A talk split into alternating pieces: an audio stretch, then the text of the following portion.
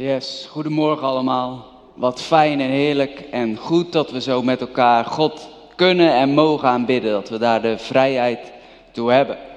En het is zo belangrijk om Hem te aanbidden, om Hem te zoeken, om ons hart bij Hem neer te leggen. Door de aanbidding, door de liederen. Het zijn niet zomaar liederen, het is niet zomaar liedjes zingen.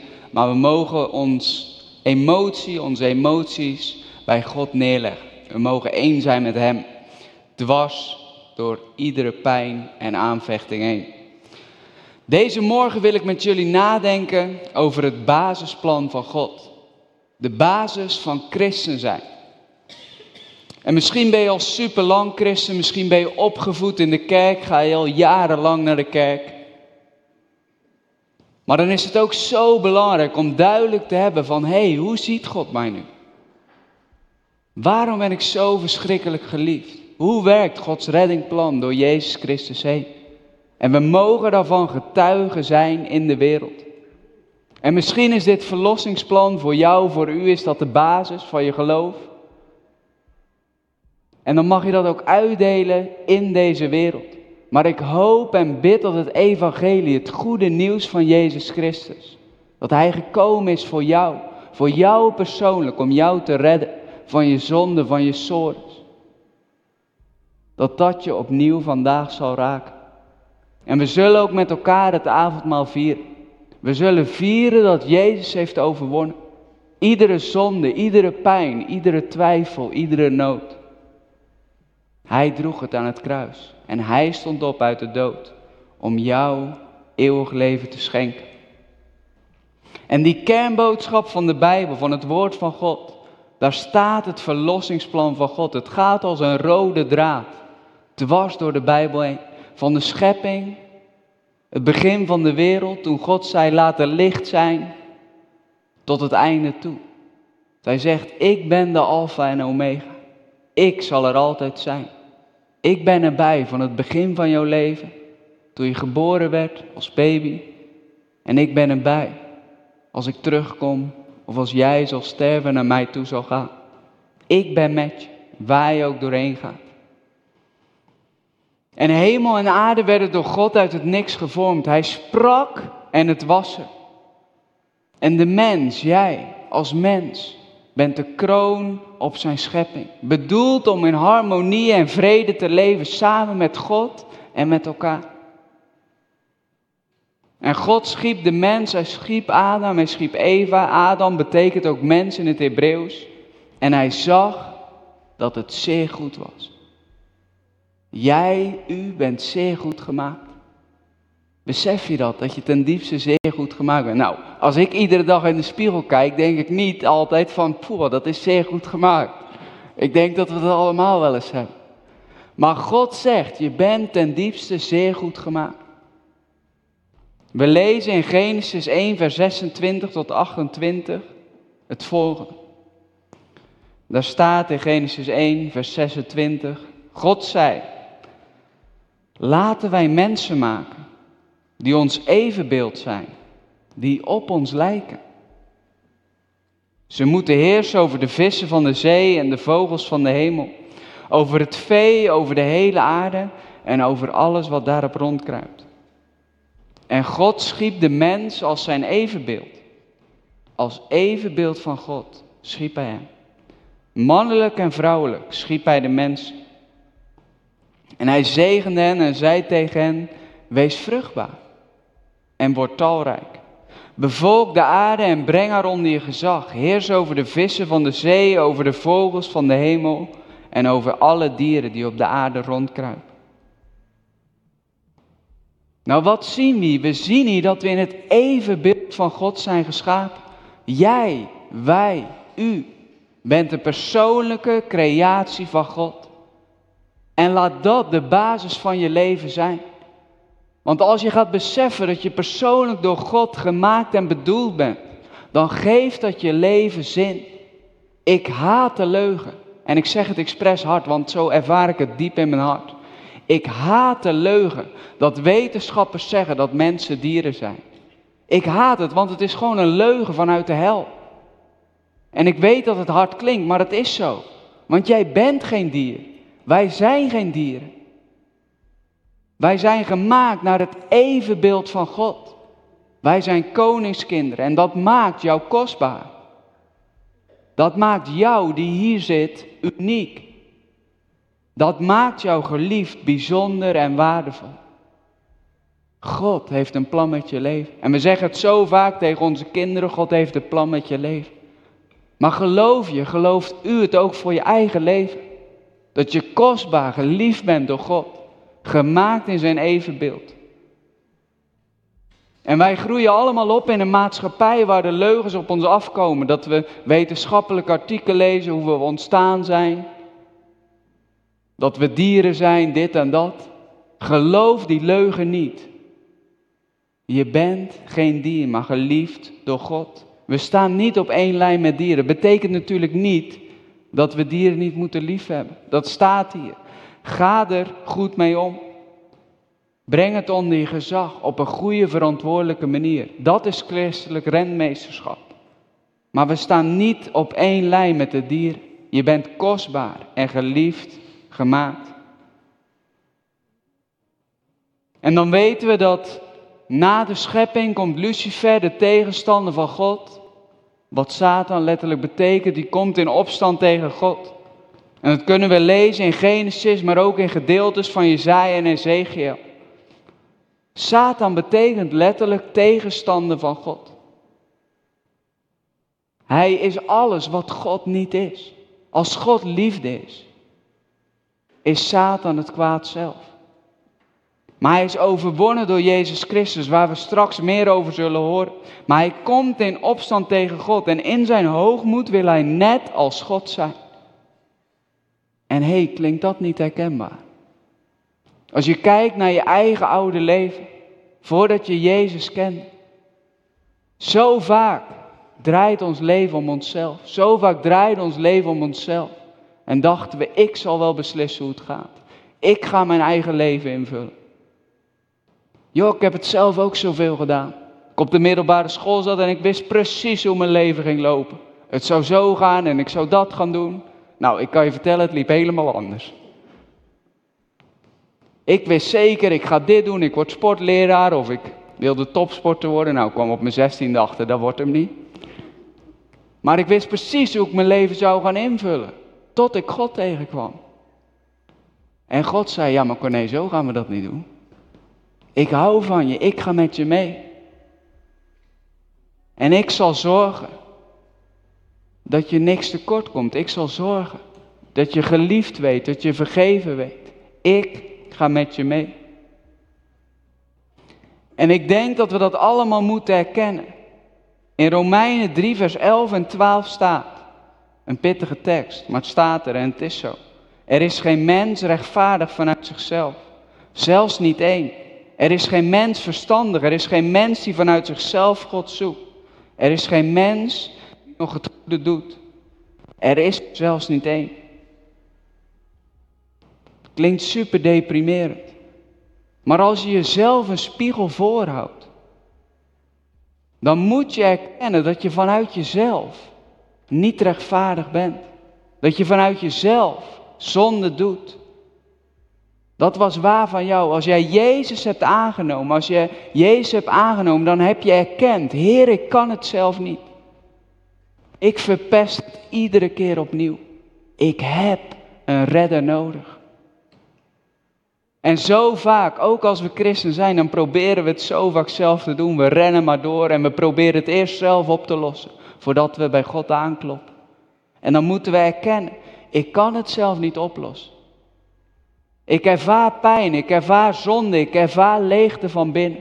En uiteindelijk is er maar één iemand die die leegte kan vullen. En zijn naam is Jezus. Hij is degene die gekomen is om die onrechtvaardige rechtvaardig te maken om die zondaar een kind van God te maken. Want dat is het mooie van Jezus. Als jij erkent, ik ben niet rechtvaardig, ik kan het zelf niet, dan zegt God, ik stuurde mijn zoon Jezus voor jou. Hij deed het speciaal voor jou, zodat jij niet meer zelf hoeft te strijden, zodat jij zelf niet meer hoeft te vechten tegen die zonde, tegen die verslaving, tegen die pijn, tegen die moeite. Hij riep het uit. Het is volbracht. Niet voor 90% is het volbracht, zodat je 10% nog zelf moet doen. Voor 100% is het volbracht. Zijn genade, zijn liefde is genoeg. Jezus Christus is naar de wereld gekomen om zijn leven te geven. Hij legde zijn leven af, speciaal voor jou. En wij als mens vinden dat moeilijk, want wij willen zo graag, dat zit zo diep in ons, wij willen er zelf iets voor doen. Ja, maar Heer, kan ik dan niet dit doen voor u? Kan ik dit, kan ik niet zus, kan ik niet zo? En God zegt nee, ik deed het voor jou. Ik gaf mijn zoon Jezus, zodat jij niks meer hoeft te doen.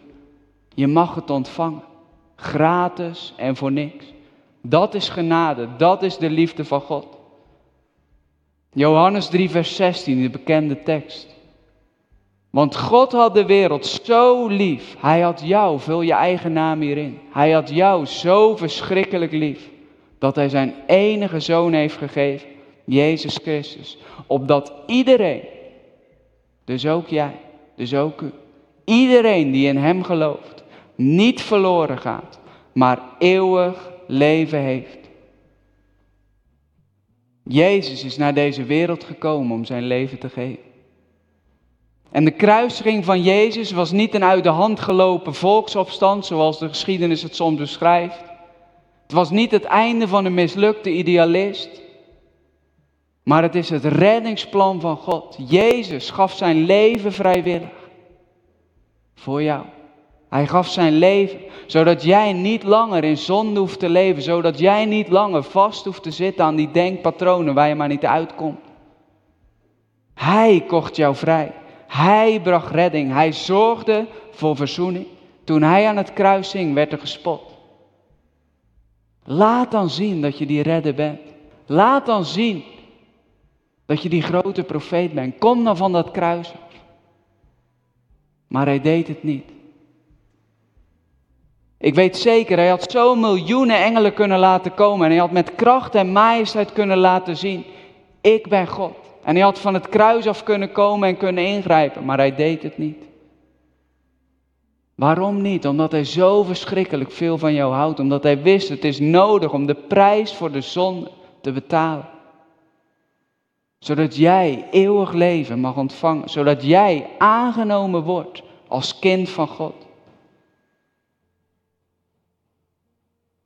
Paulus zegt in de brief aan de Korinthe en de Romeinen, God heeft hem, Jezus, die de zonde niet kende, voor ons één gemaakt met de zonde. Jezus werd één met de zonde. Besef je wat dat betekent? Door wat voor diepe pijn Jezus heeft moeten gaan. Welke moeite hij heeft doorstaan. Maar hij droeg het vrijwillig. Omdat hij wist, het is nodig deze prijs te betalen. En waarom? zodat wij door Hem rechtvaardig voor God konden worden. Wie in Christus Jezus gelooft, is rechtvaardig voor God. Wow. Niet langer een zondaar, niet langer een onrechtvaardig, maar aangenomen als rechtvaardige, aangenomen als zoon, als dochter van God. Je bent niet langer veroordeeld. Als jij je knieën buigt en zegt met je mond en met je hart, Jezus Christus is Heer. Heer, ik geef mijn zonde, ik geef mijn pijn, ik geef mijn verdriet, mijn verslaving, mijn afwijzing aan u. Dan mag je weten dat dit waar is. Wie in Christus Jezus zijn, worden niet veroordeeld. Je mag weten dat je aangenomen wordt als kind van God. En stel je nou eens voor dat jij met je auto met 200 over de ring knalt. In je BMW, in je Peugeot of wat dan ook. Mijn auto haalt de 200 geen eens, denk Maar dat tezijde. Stel je voor dat jij met je auto veel te hard rijdt. Broem, broem, vroom, vroom. En je zit ook nog eens dronken achter het stuur. En je veroorzaakt een ongeluk. En dan kom je bij de rechter. En ik weet zeker dat je op dat moment super schuldig voelt. Ik weet gewoon zeker dat je beseft, ik ben schuldig. Ik had dit niet moeten doen. Ik had niet te veel moeten drinken, ik had niet te hard moeten rijden. En ik heb ook nog eens een ongeluk veroorzaakt. Ik weet zeker dat als je bij de rechter zit, je zou beseffen, ik ben schuldig.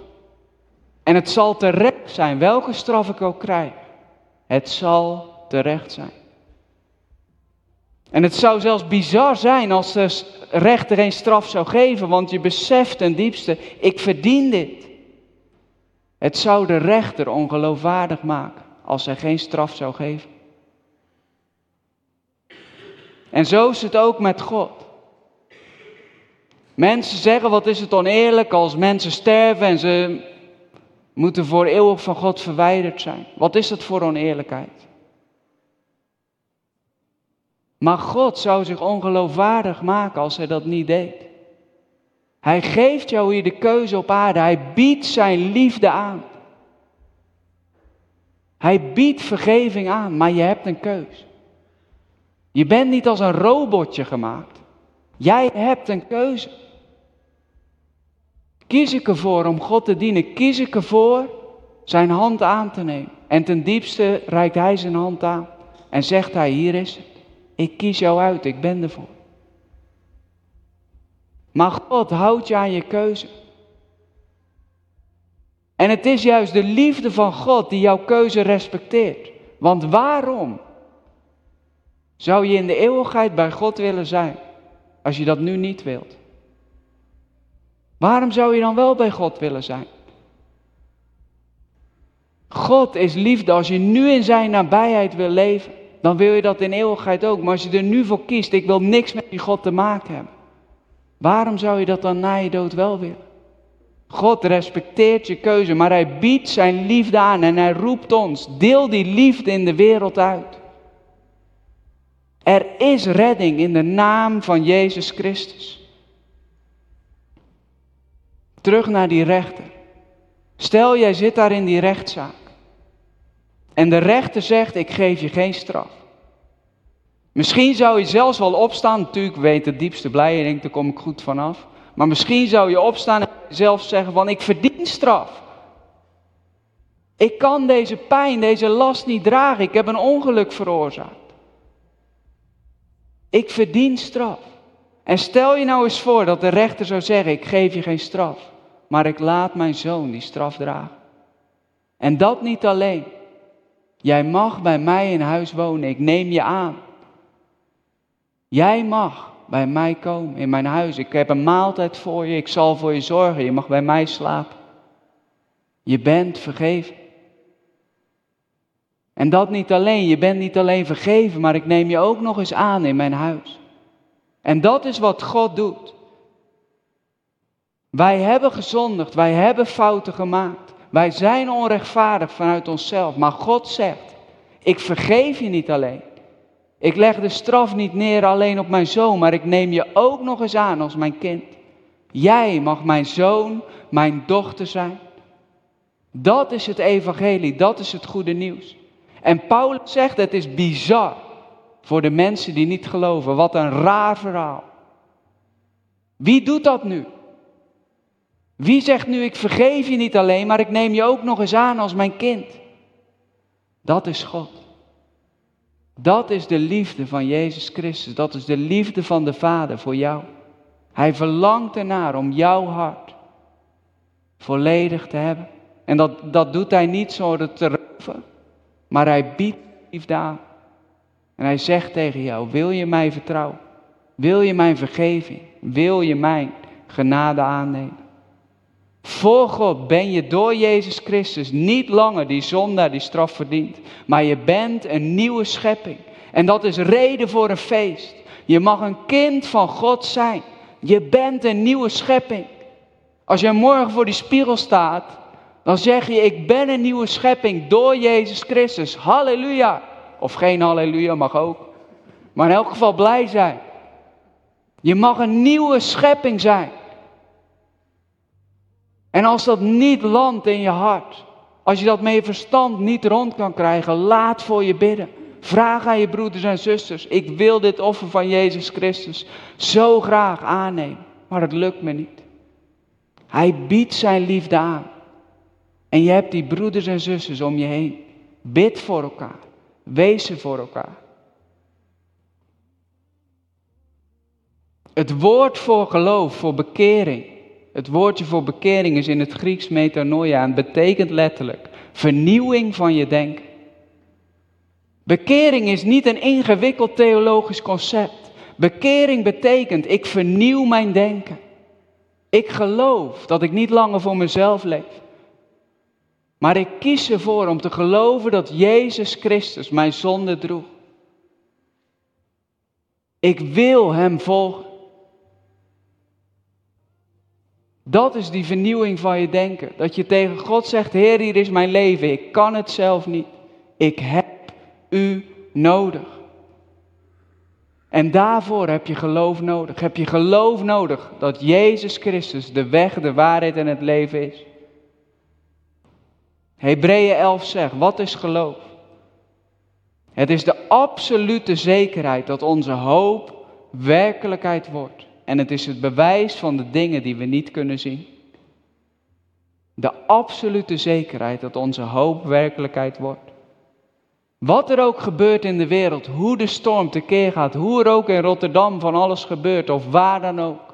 God heeft de wereld in zijn hand. Onze hoop zal werkelijkheid worden. Die dag zal komen dat Jezus Christus terugkomt. Dat wij als zijn kinderen naar Hem toe mogen gaan. En we mogen geloof hebben dat die hoop werkelijkheid wordt. Het woord voor geloof kun je ook vertalen met vertrouwen.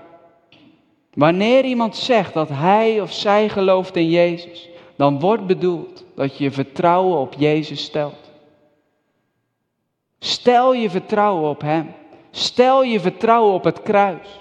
Stel je vertrouwen op Jezus Christus. Zijn offer was voldoende voor vandaag. Zijn offer is voldoende voor morgen.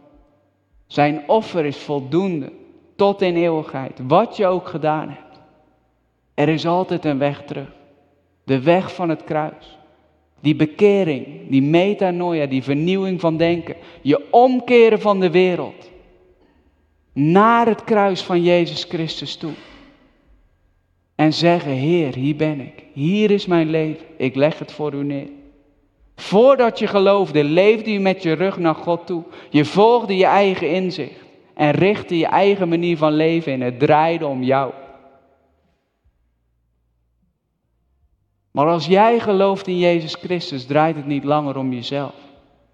Maar draait het om Hem. En dan gaat Hij je machtig gebruiken. Gaat Hij je gebruiken om Zijn liefde uit te delen in deze wereld. Je geeft je positie terug aan de eigenaar. God vernieuwt je denken. Je draait je af van de wereld en je zegt, ik geef mijn positie terug aan u. Het draait niet langer om mijzelf, maar het gaat om u. En misschien denk je wel bij jezelf, ja, Corné, dat kiezen, hoe zit dat dan? Hoe kan ik God nu volgen? Hoe kan ik voor Hem kiezen? Weet je, God, Hij biedt Zijn liefde aan. Hij biedt Zijn hand aan. Hij heeft alles gegeven aan het kruis. Hij heeft voor jou gekozen. Begin alsjeblieft niet, ik heb dit al eerder gezegd, maar begin niet met de vraag van ben ik wel uitverkoren, ben ik wel gekozen, maar eindig daarmee. Als jij Jezus volgt, als je voor Hem knielt, dan mag je weten dat je uitgekozen bent en dat Hij je vasthoudt. Dat je het niet altijd zelf hoeft te doen, maar Hij houdt je vast. Begin niet met de vraag, ben ik wel gekozen? Maar eindig ermee. Weet, ik ben gekozen door Jezus Christus, want ik mag Hem volgen. Hij houdt van je. Hij gaat met je mee. En Hij zegt tegen jou, zou je je leven niet voor het eerst of opnieuw aan mij willen toevertrouwen? Hij riep het uit, het is volbracht. Ook voor jou, ook in jouw leven. Amen. Amen.